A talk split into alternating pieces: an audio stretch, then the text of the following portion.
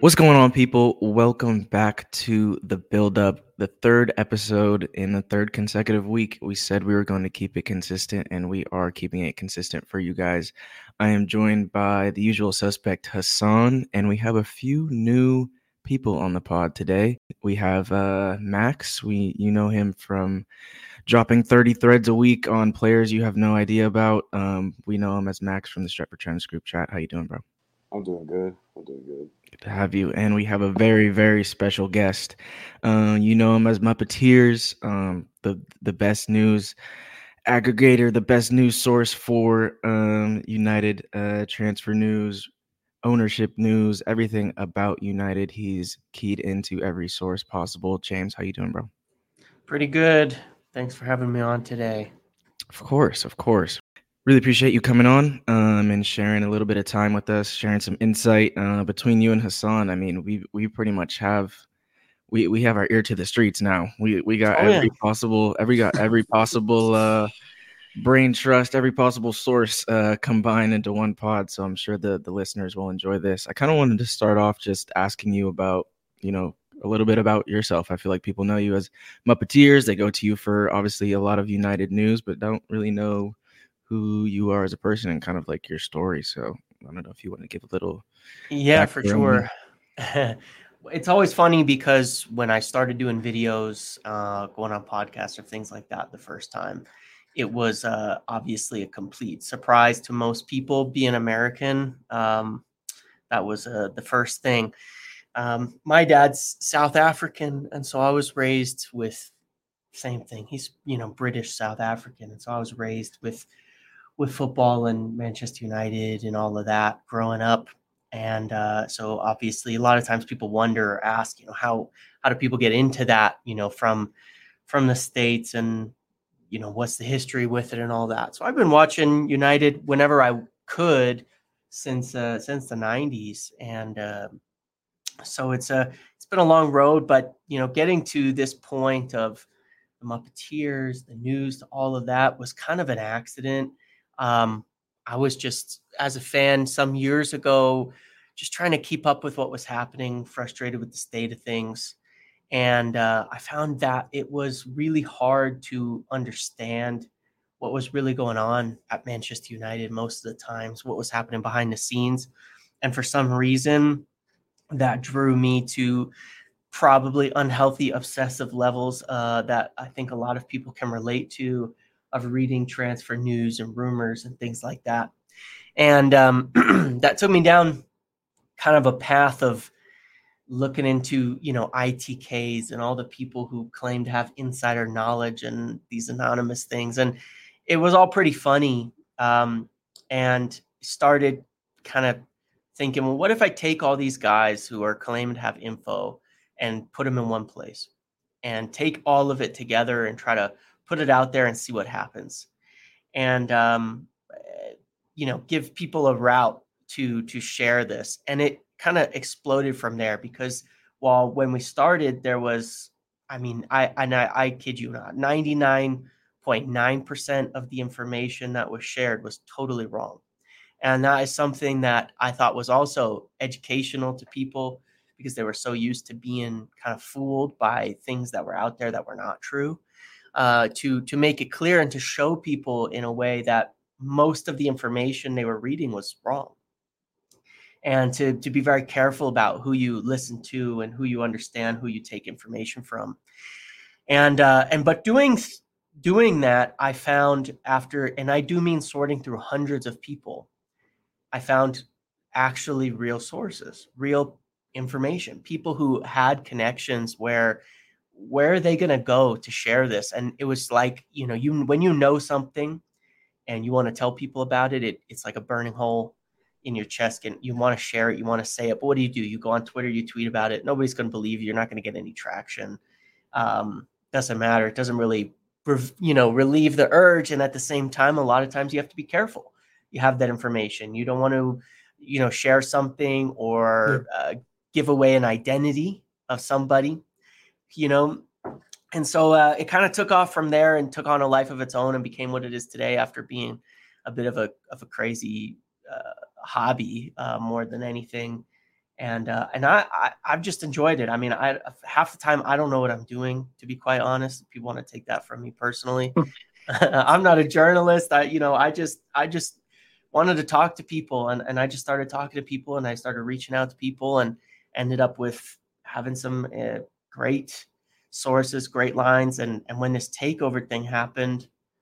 I mean, I, I cannot express how lucky I was that one of the people who I was connected to was an incredible source for the whole Ineos side of things.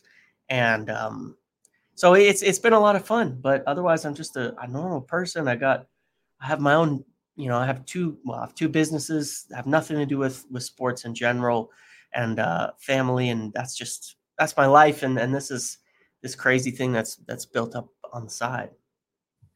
No, that's awesome. I, that's that was a lot of new information for me too, just on your backstory. So that was cool to hear. I think it's a really important thing that you're doing with this age of Twitter and yep. everyone's just rushing to be first, right? Not rushing to be right. Yeah. Um, no.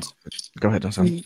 Yeah, you get that. Um, one of the first time I stumbled across Muppetiers was when he released the Thiago files the Thiago. the Thiago tapes. oh, they they're nasty to read into. I don't know if you've read into them yet, but sort of it was nearly signed off, and then something like Joel didn't didn't mm. sign it off at the end. Oh, and yeah, yeah uh, you, you did say about getting lucky. It's it's about it's just getting lucky. You just talk to different people, and some yep. will lend information to you. And I think CK said about being right. It's sort of something I've stumbled across in the last few weeks when I'm releasing information, especially on the Alvaro deal. Um, every credible sort of journalist has said there's a buyback in that deal, and there was intricacies that I released earlier across the 20% sell-on fee, and there was some other stuff like, you know, the the actual transfer fee, the add-ons, and whether it's an option. And I was told there was no buyback, but every journalist since has said there is a buyback. So it's sort of stumbling across some information that sometimes you might be right, but people might not trust you on because mm-hmm. there's a mm-hmm. different yep. different word from the club, etc. Yeah. yeah, yeah, and uh, just just to, to comment on that a little bit, that is one of the most interesting things about this is that um, very very often there's so much that goes on that's never reported. And when one person says it people are like well i don't know you know? Uh, i don't know if that's true or not. And and obviously you have to be careful with those things but that was one of the most amazing things i found is that there's so much that isn't reported or so much that is reported that isn't really lining up with the truth. And uh, and and it's but it's the narrative is what gets accepted and and uh, and it happens constantly on probably every single deal, on every single transfer, every single summer. I mean, there are there are dozens, and I mean dozens of players. United are, and I'm sure this happens for other clubs too, that United chase, that they talk to, that they make offers for, that nobody ever hears a word about. And uh, it's really interesting how that how that all happens, and, and the whole how it plays into the world of you know journalism and what people believe and don't, because um, it's kind of like people wait for it but just because something isn't confirmed by somebody else doesn't make it true. There's a lot that happens uh, really that doesn't make its way around at all. Yeah i feel like especially with manchester united it's just there's so this is probably one of the hardest spaces to navigate as a you know itk or whatever you want to call it just because there's so much fluff and so much different drama going around. It's so hard to keep up with and so hard to identify people who actually know what they're talking about. You said 99.9% of the the things that people say you, you found to be false. I'm not sure that's changed too much. I think you probably are the you know, probably the 0.01 percent. Um, but speaking of takeover, um, I realized that we have a bit of an American takeover on the sh- on the pod this week. Got three Americans, Hasaan is is the lone the lone UK. Um, so it's it's good to see. I kind of want to get Max in here. Um, because he's been very keyed in on the takeover, writing a bunch of threads um, about Jean Claude Blanc and and everything about Ineos. Make sure you guys check those out. Um, at the the Art of Seven on Twitter. But Max, how are you feeling about the takeover? I guess we can just get into the to the meat of the episode um, with that. I mean, yeah, I've been like, I've been really like excited over just the prospect of the whole thing. I think from the beginning, I've always like been kind of keyed in on like having Ineos as owners because I watch a lot of Liga, and I think that what they were doing at Nice and the signings they made in Khéphren Thuram or uh, Jean-Claude Todibo, those were like signings that I really liked and st- stuff that I really just wanted to see at United. And when the first like initial links of like Sir Jim Ratcliffe were coming in for us, I was a little bit more positive than most at first. And then I started to get into like the backgrounds of Ineos as a whole, and you know, um, Brailsford and uh, Jean Claude Blanc, and I just, I just really like the vision of it. And obviously, the Jean Claude Blanc, he's a part of a board now. I don't think he's the CEO per se, but I think just like having him, um, Brailsford, and just having like an identity and like just the whole vibe of the club is so much better now because of them. And I think that it's really going to the right direction. I think like a lot of people have been saying like even employees right now are saying like for the first time in a while like the ambition is just not top four. It's like we're trying to actually be the best in of the in the business. We're trying to like actually be the United of old, the United that you know we all grew up on, and you know that's just an amazing feeling to be honest. And with Jean Claude Blanc, with his experience at Juve and PSG, I'm I just can't really wait to be honest. Um, especially at PSG, I think just as a commercial like behemoth that is, and that we recognize it, is because of him. And to have him as part of our board is kind of like exciting because you know United is arguably the most reputable sports brand in football, to be honest. And to be able to have someone who's able to capitalize that on that is just like it's un, it's unheard of because we never even looked at it at it like that before. So I'd say it's like really, really interesting. It's really, really exciting. And I just really can't wait until like the ramification comes in and hopefully the next two weeks or so.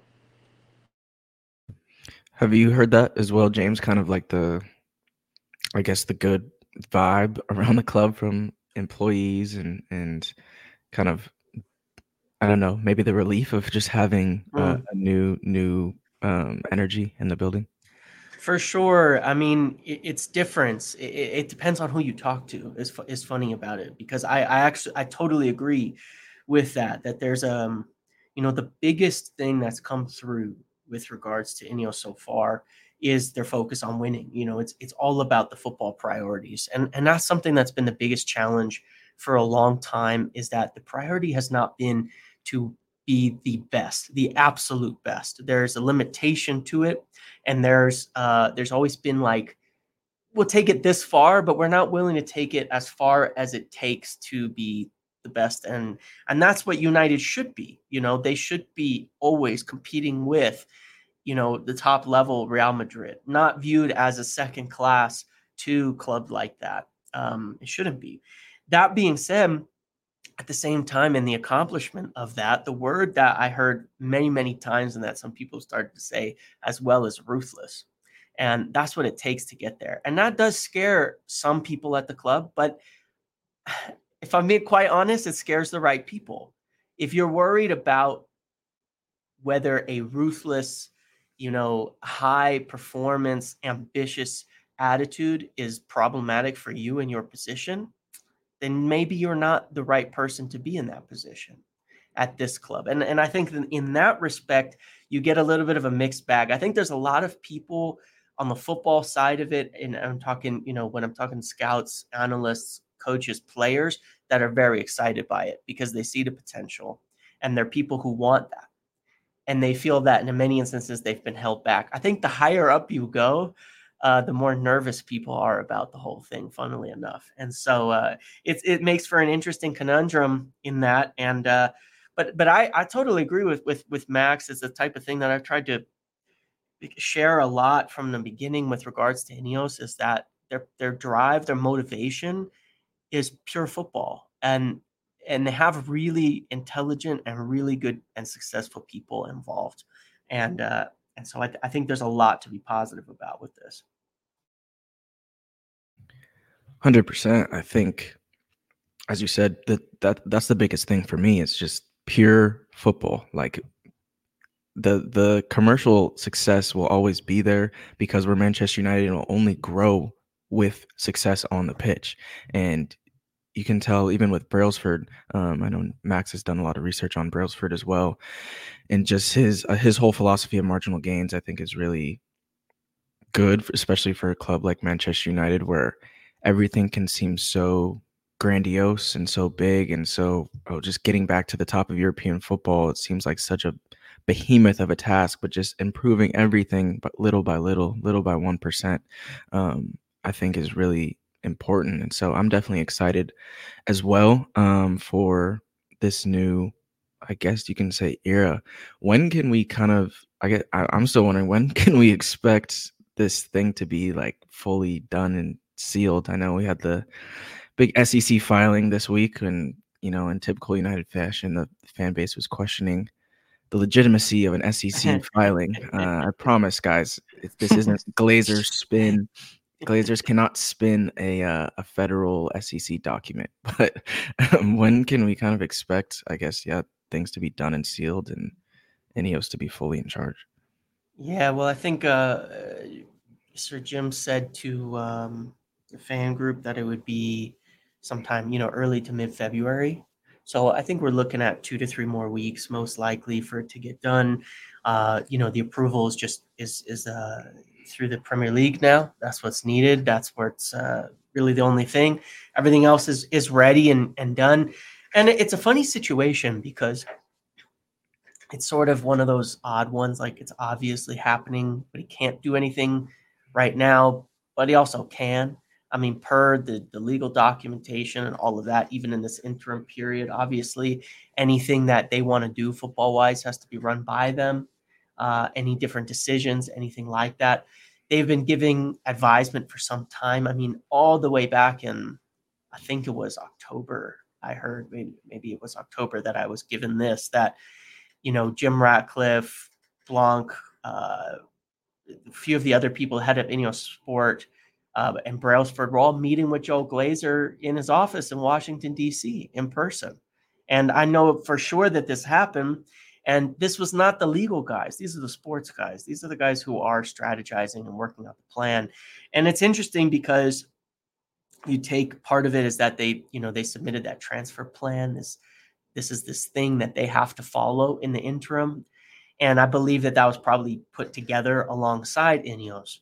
Because when you look at what's happened in January so far, it's a little different than what you might usually expect from from the Glazers. There's a, play, a lot of players going out on loan, a lot of options, a lot of sales, a lot of money being raised. Um, I'm quite positive we're already seeing that kind of influence, but but two to three weeks, two to three weeks till till we can really kind of kick it off, I guess, and it gets official.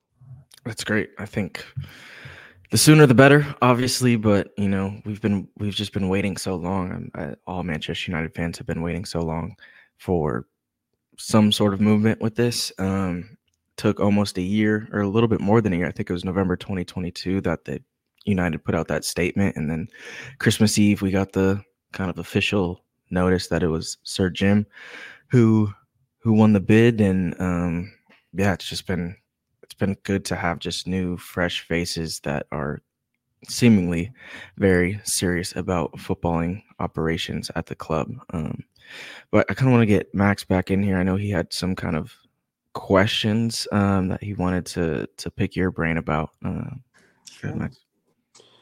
Uh, yeah. So my thing with um, one of the biggest things I have in terms of like what I'd like to see is the idea of having sister clubs in Nice and Lausanne Sport. Mm. And one of the things that just came out recently was about Simon Pafundi, who's a player from Udinese, and he's just signed with, or is on the verge of signing with um, Lausanne Sport, and that's that's one of the clubs owned by Sir Jim Ratcliffe. And I was wondering what would be the planned out structure with those clubs, and would it be similar to something like City Group, or is there trying to be, are they trying to make it their own thing and trying to do something a little bit different? Yeah, that's an interesting question, um, and and certainly that, that example is really good. I, I, got a message from somebody in Sweden, uh, sorry, Switzerland this morning, who was mentioning how how kind of odd that that deal looks like, because he says that you know they've never spent more than two and a half million on a single player, and this player's got a 10 million buy option. So you're talking about you know someone for four times their max transfer they've ever spent on a 17 year old and they've got they're in a relegation fight and they have a, a few other matters and things like that. Um, and and of course this this player also agreeing you know a buy option at this at this small swiss team. So it is an interesting indication of perhaps one of the routes that could be taken where you know you get you know where uh, where they could become not necessarily i don't you know the word feeder club maybe not but a club where they could trial some of these younger talents with with options with things like that um, but that could still then result in success. I mean if they buy a player like that for 10 and he gets sold to united for 25 30 you know and united get a good deal and the club makes profit then everybody wins.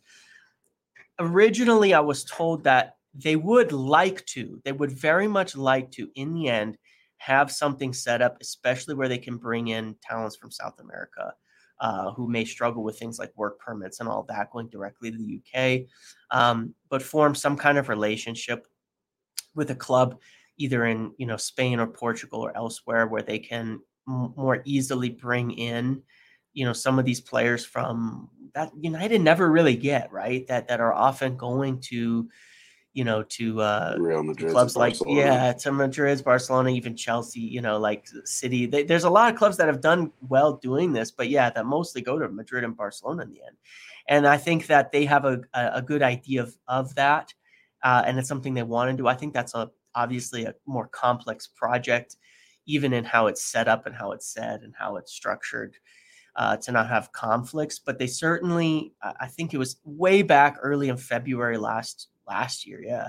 Um, before you know they'd won or anything like that, I was told that it was something in their long-term vision to accomplish that they think is a necessary part of you know moving forward in modern football is having those relationships to be a top club and i don't think it'll be nice uh, that's one thing I, you know i think that some people have you probably agree with me on this one max but that's one thing a lot of people have talked about is um you know just picking off all the best talents through there but i don't think that's I don't think that's possible with Nice. I, don't think that's something that would be accepted by the fan base, and I'm not sure that's the intention for that club.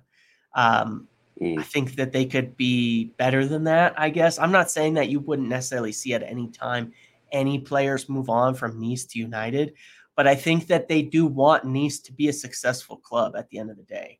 Uh, I think that's something that uh, they want success for that club on its own it's kind of running without their influence at this point. They've appointed good people, and um, and so I don't think it'll be Nice being like this feeder club where you see like Todibo and Thuram and like multiple other players coming uh, from Nice to United. It's just something I've been mentioned to me that not to necessarily expect uh, that they do want to be careful of that they don't want to disrespect the area. Uh, you know, Ineos have a lot of a lot of uh, what was the word for it presence in France, and I don't think they want to sour the relationships that they have there either.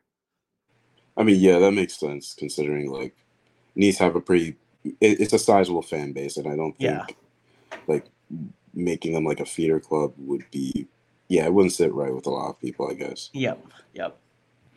Exactly. Yeah, it was, it was interesting how we we were very very linked to to Todibo like in the in the summer window, and then this window when uh, Sir Jim and everyone is coming in, th- those links have sort of disappeared a bit. Um, I don't think that's a, a, coincidence at all. I guess we can kind of move into links and, and transfers and everyone's favorite favorite thing to get into. January is looking quiet. Um, mm-hmm. Doesn't seem like there's a whole bunch going on. Um, Hasaan can add his his influence in here too as well. Just kind of their I guess Ineos's idea um, in terms of players that they would want to bring in, profiles that they want to bring in, positions, all that good stuff, even if it's not in January, just going forward. Yeah, uh, yeah. Um, I could I could start with that a little bit. My my understanding of the plan overall, in, in general, was that January was certainly going to be a bit more of a clear out window. The money's not there. The there's two other major problems, which is that any major, tar- you know, anybody they sign, they don't want to do anything that's going to affect the future.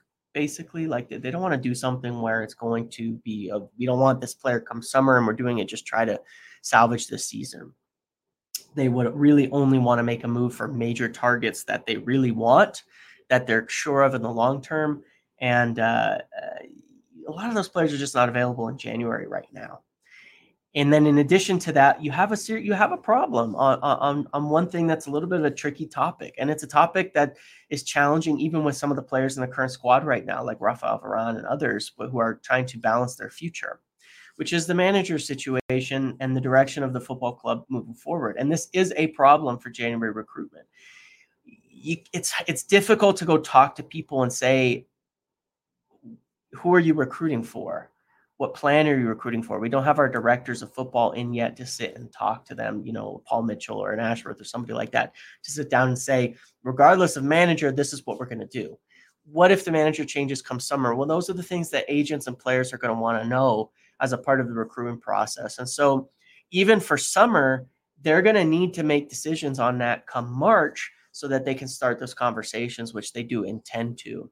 So eh, that's kind of the the overall gist of it. But otherwise, you know, they want multiple center backs. It's an area that their big overhaul is expected and planned for with a lot of departures and hopefully uh, arrivals. Um, and, and we can get into the names in, in a bit. They're, they're ones we've talked about on, on Twitter. I think people kind of know what they are at this point in time.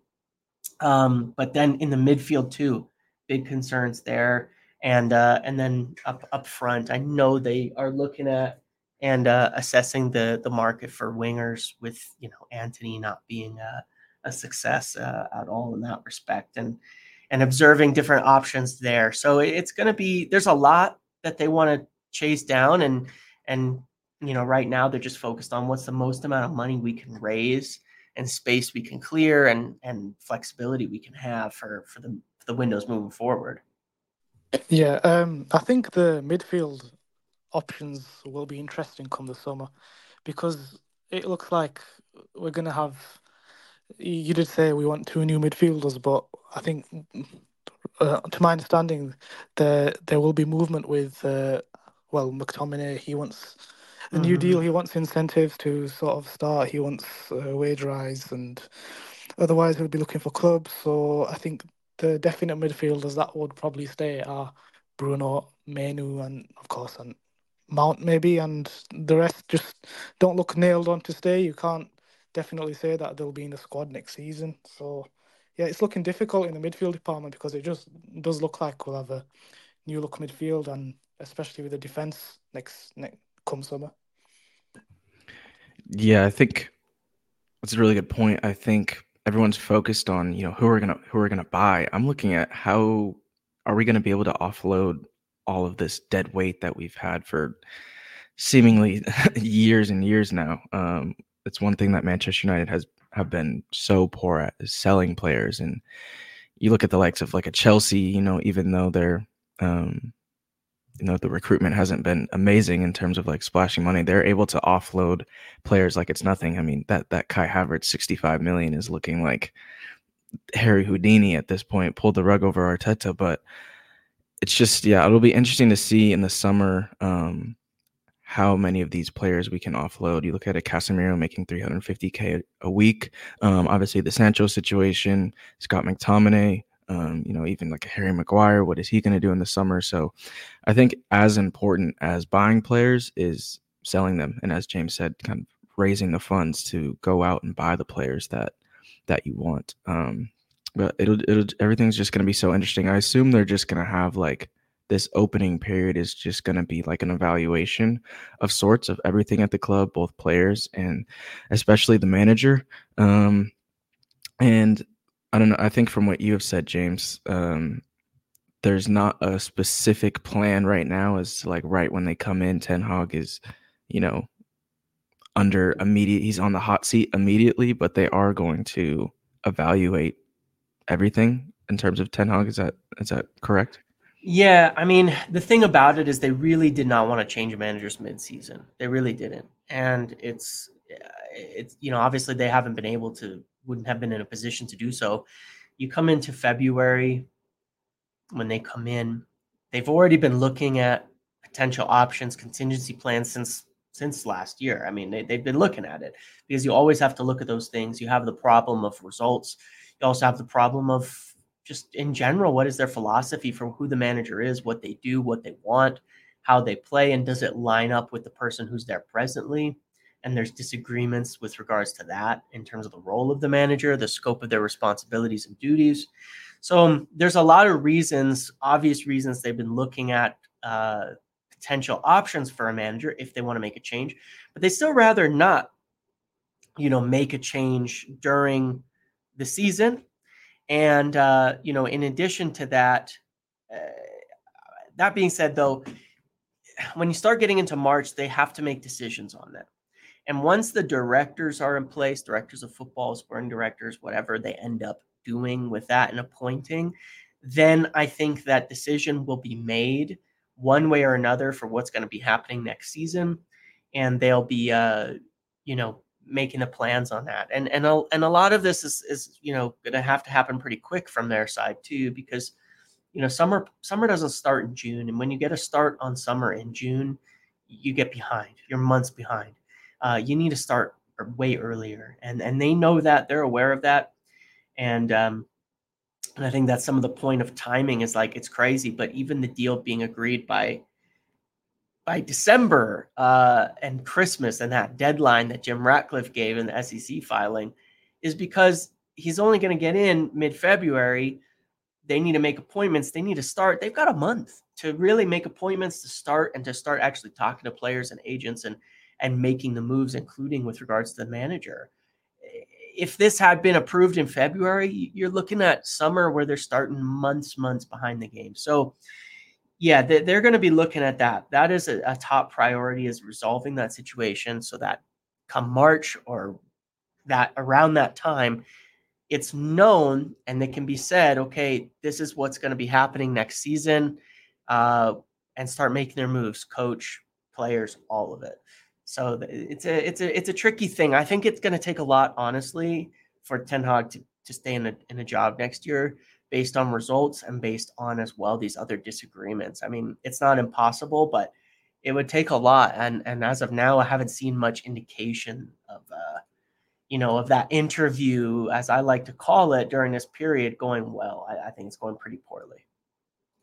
Mm, that's that's very interesting. I think, I mean, you can't look at you know the performances on the pitch and say this this guy is you know the future of Manchester United. Obviously, last season was last season, but this season has not been.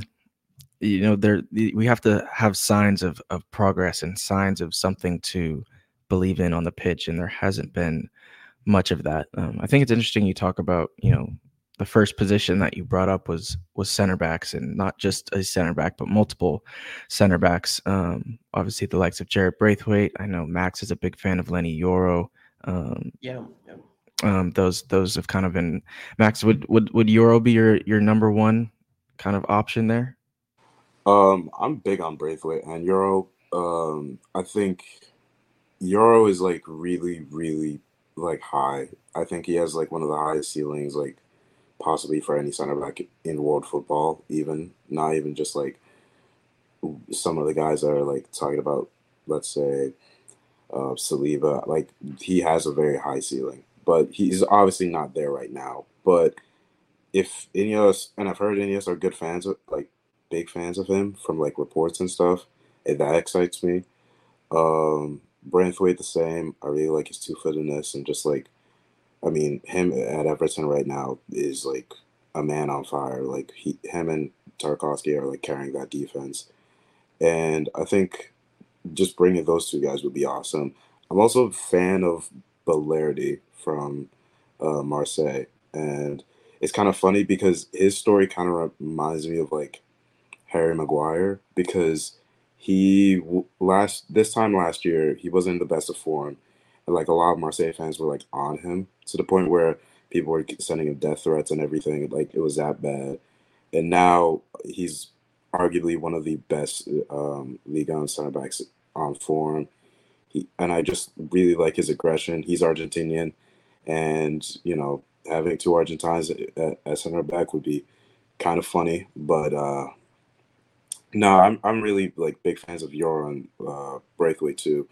But I mean, when it comes to like those two and just other uh, names and center backs, James, I wanted to ask like, is there like what is the idea behind um, the center back issue and just like how do they envision that within like the scope of if they were to bring in a new manager or whatever? Yeah, it's a good question, and I honestly don't know the total answer to that because obviously different managers. This is one. I, there's there's a lot of areas where where you have different philosophies on managers, and the center backs is definitely one of them. Like how they play, how they set up. You know, uh, down to the fact that there's a lot of high rated managers out there right now who are big three at the back guys, right? and yeah. how you set up the the center back situation can change a lot depending on the manager and what you need. My understanding of it is they want three top center backs, and obviously that could be oh, is that a three at the back or is that you know you just want three because you want to have always that redundancy and rotation and things Did you like say that three? in there. Yeah, three top center backs. Wow, um, okay. Considering if Lisandro Martinez returns with good health and is back to his prior level, that he would be one of them. Um, so essentially, they'd like to bring two more in, and the the expectation is they could lose, you know, Varane, they could lose Maguire, they could lose, and I say lose, but it, it's more like get rid of, you know, on purpose. Um, to get rid of those, you know, those two plus Jonny Evans probably won't be here. He's played too much considering his age. He shouldn't have to be playing this much. Uh, and you know Lindelof is on a short deal, so it's going to be a balance between this summer and next of how much they can get done without, you know, without abandoning other areas. Because part of the problem is, of course, you know, you take Branthwaite and Yoro, two two amazing center backs. Well, getting both of them is going to cost the bulk of your budget uh, at this point in time, pretty much, and, and there's going to be a lot of competition. If you can sell well, that obviously helps. But but that's kind of the idea. They they want to have three very very good center backs, like first team top quality level center backs in there. Uh, that's that's the view. Uh, so there's a you know, in terms of the, I, I think they they're looking at they have two or three really good options for like a right footer and a left footer and a slightly different profiles, and they're kind of lined up, and that's why I think you know sorting out the manager situation, sorting out the directors, and getting that resolved by March, then they can really make the decision on who to go for. But I certainly Branthwaite is one that I've been told from some of the people in the football area, scouts and analysts, that there's a big, big focus on him. And I, I wouldn't I I get the idea. He's just one they think would be just perfect and and I think part of that is because uh, you know as well the the transition uh, that he plays in England already, and it's less in, in it could be expensive, but in some ways it's less risky. At the same time, Everton have this horrible financial situation, and they're pretty much going to have to sell. So I think that one's being evaluated as potentially the best option on the market, but there's going to be more, obviously, uh, given the names that they're going to be looking at for another center back or another option in addition to that. I don't know how it's going to set out at the end of the day. I think that part is not going to be clear for another another couple months, but they're being lined up in either in either case.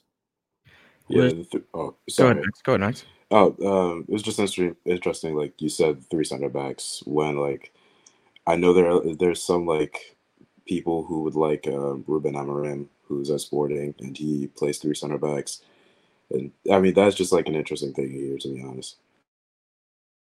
Yeah, I, I think it is interesting. When I when I heard that too, I thought, all right. I mean, I could see a couple ways to look at it, but it definitely you know raises your uh, your eyebrows a little bit. Bit of foreshadowing there, maybe. Um, but there there also has been. I think it's interesting you talk about the kind of the transition. I know a lot of things that have been coming out in terms of Ineos's transfer strategy. There's big um, you know, a big emphasis on British talent and domestic recruitment. Um, is that something that you see as as a real thing, or is that kind of just, you know, more more fluff? I think to some degree it is real because one of the failures with United's recruitment, I remember looking at the most expensive uh, transfers, and I think uh, of all the ones that, and this this could be for multiple reasons. To be clear, okay, I don't, I'm not fixated on this in general, but they've failed mightily with big transfers from other leagues. For practically every big transfer from another league outside of Bruno Fernandes has been a failure and uh, you know, or has has not had the longevity that it should. And and it kind of makes sense in some respects. Like you look at the problem with with Erik Ten Hag and his recruitment, it's these players aren't ready for the Premier League. You know, the prices that are being paid, the costs that are going into it, the, the, the strategies.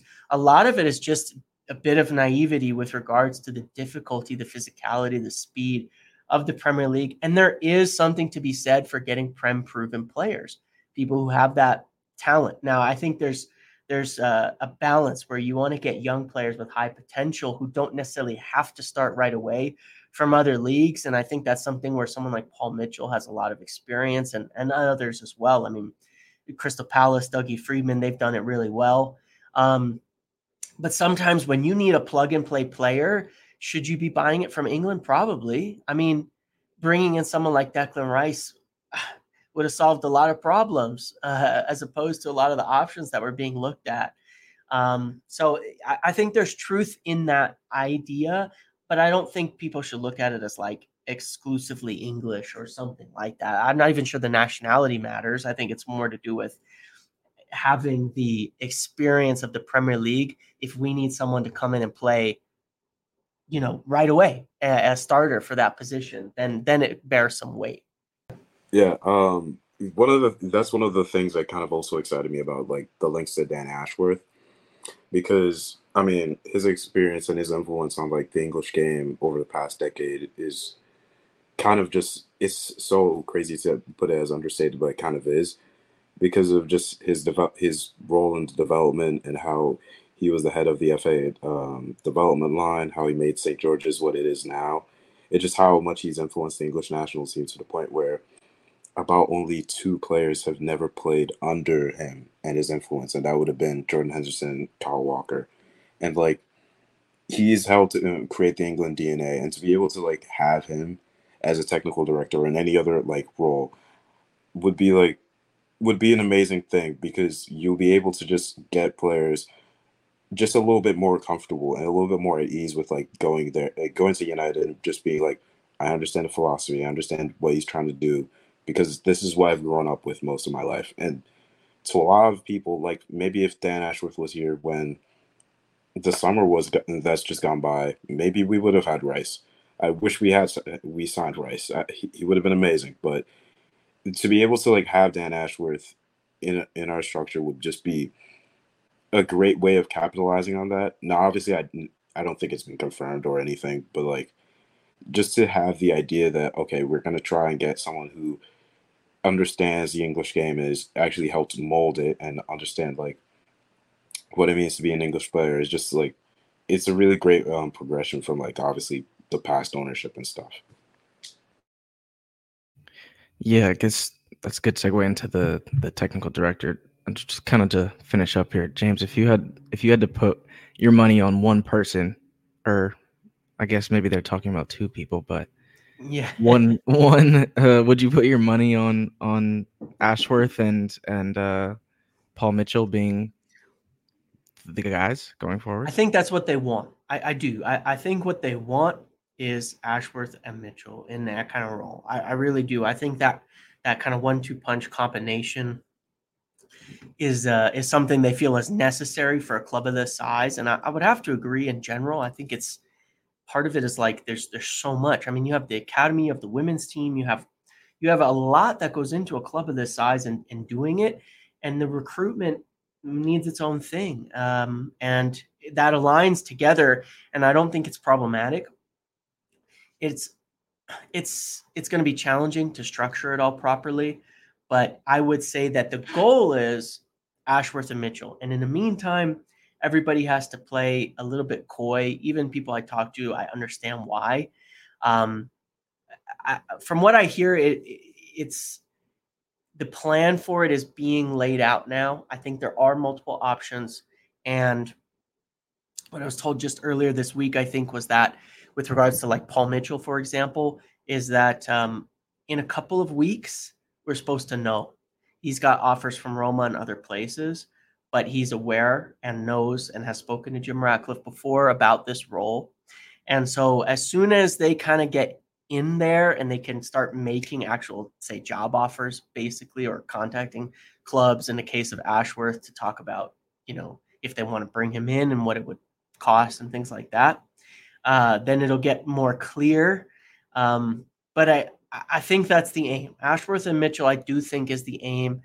Uh, I think it's the most likely thing as of now, but you know the plans change on on this um, sometimes out of your control. But but that's what I would say. If if I had to put money on it, I would say they want to make a big impact, and that would be how. And I think they know that, and I think they're willing to do what it takes to to accomplish it. Mm, interesting.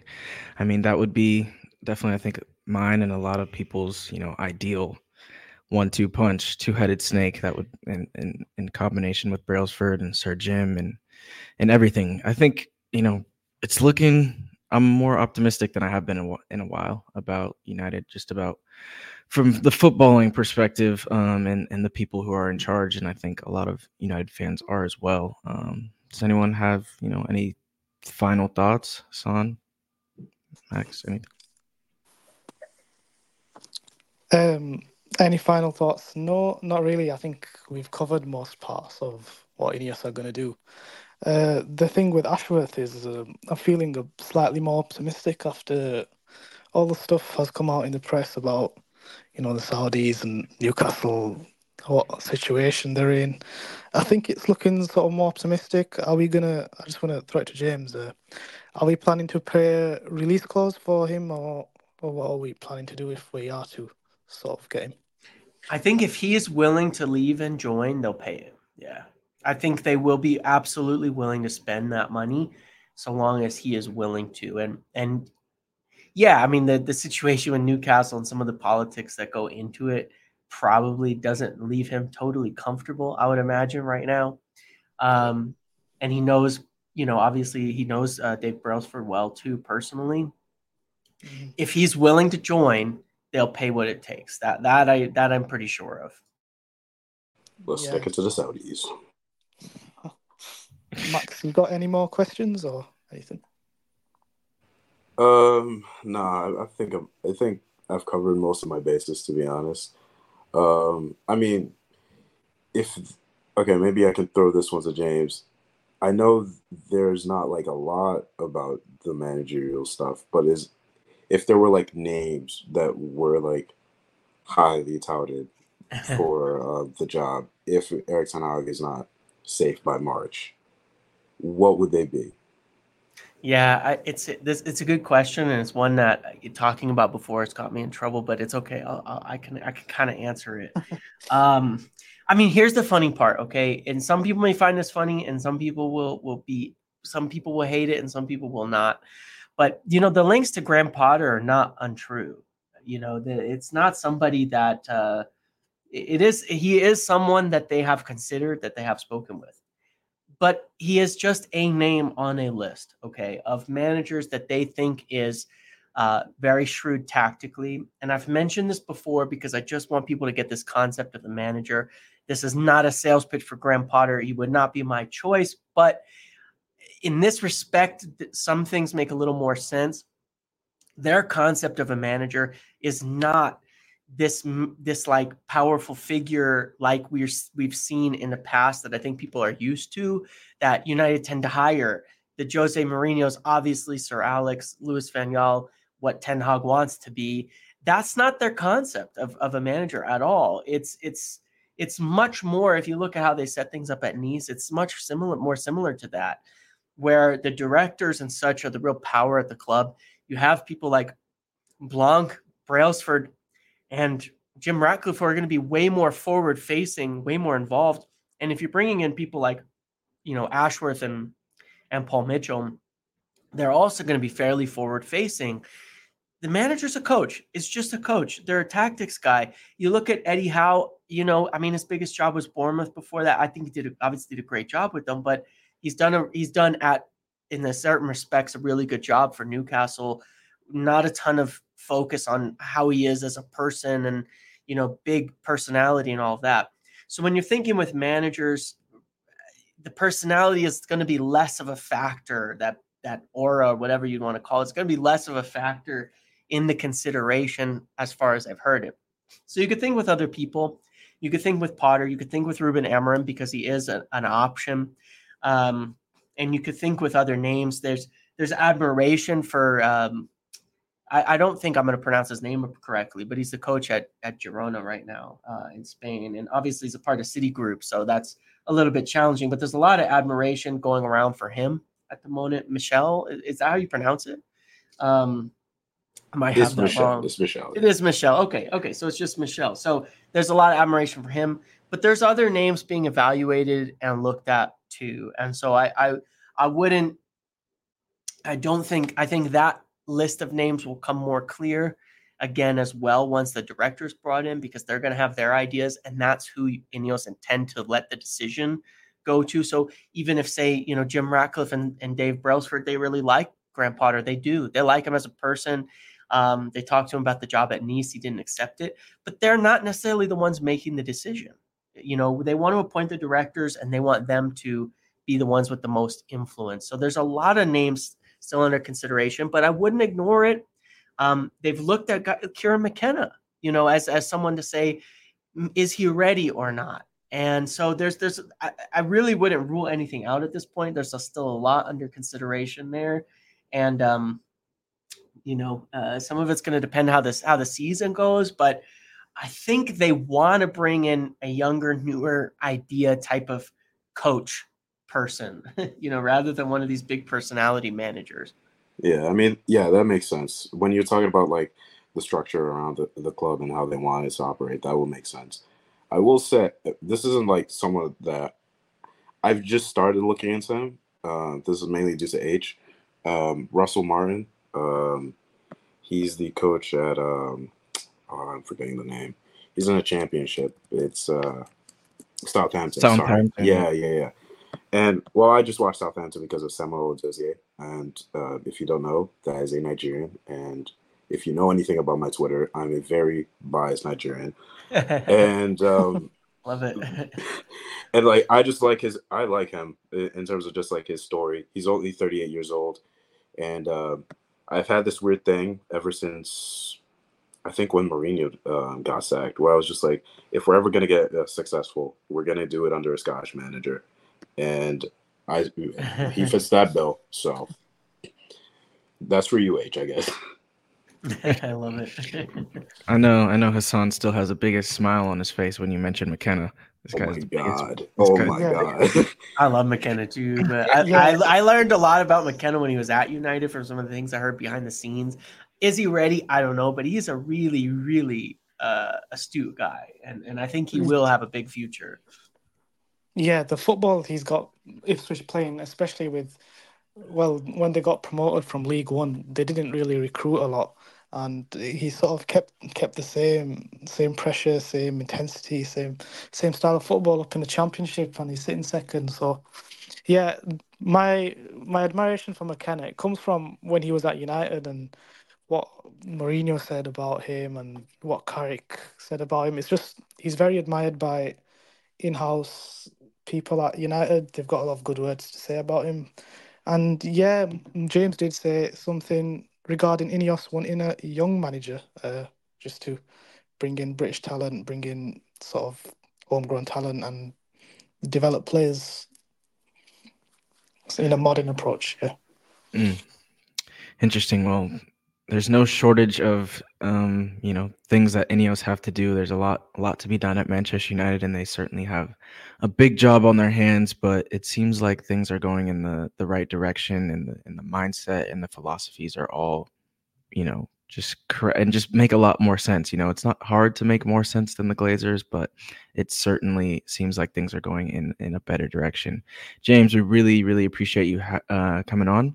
Um. I'm sure people know where to where to find you, but just in case, make sure you uh, just plug your podcast, YouTube, Twitter, obviously, all that stuff. Yeah, Muppetiers, just Muppetiers on Twitter, and you can find all the links through there, the regular videos that I try to do, and join the Discord and things like that if you want. It's a it's a crazy place and it's a good community to to follow. But uh, I really appreciate you guys having me on. It's been it's been fun. When I go on these things, people tell me thirty minutes, and I can't, I can't. I talk way too much, and no, no. Uh, I, I, think people appreciate it, but I never stop talking, so it, it's all right. But no, uh, it, it, was good. Great. I didn't even notice that we were at you know 55 minutes. Yeah, it was. It was, yeah, it was great, bro. Good conversation. Good. Uh, good got into a good appreciate flow. Uh, Max Hasaan, anything? Any final thoughts? No, uh, thanks for joining us, James. Uh, really appreciate to get you on here and hopefully get you more in the future, especially when there's more to talk about of the football side because there's not really much to talk about about the football yet. It's just everything off the pitch is what drives the conversation regarding United right now. Nothing really on the pitch to talk about. Every week's yep. just the same. yep. Happy to join anytime. You always keep in touch. Max, good debut. Appreciate you coming on. No problem. Anytime. What's the next? What's the next thread? I saw you release one this morning. Yeah, that one was about Lucas Bergvall. Um, he, interestingly enough, he's trialed at United before, um, and he's currently linked to Barca. That might be something that comes up. Who knows? Um, currently keeping my eye on the Senegal Cameroon game. Cameroon has lost, um, so that's nice. Um, early return for Onana. yeah, Onana's probably gonna come back. He they're currently like they're third in the group right now with Gambia still to play, so he might be back by the end of the week. No stop for Bayindir then. Very the worst job in football is a back. I kind of feel bad for United. I'm, not, I'm not sure if he's a real. I'm not yeah. sure if he's real, to be honest. I, I have no idea if he's a real person or not. Um, yeah, we, Poor we can. Guy. It's crazy. So uh, we can sit on here for hours, clearly, but um, yeah. we'll we'll uh, we'll wrap it up here, and really appreciate you guys tuning in, and we'll see you on the next one. Peace. Thanks. See you later. See ya.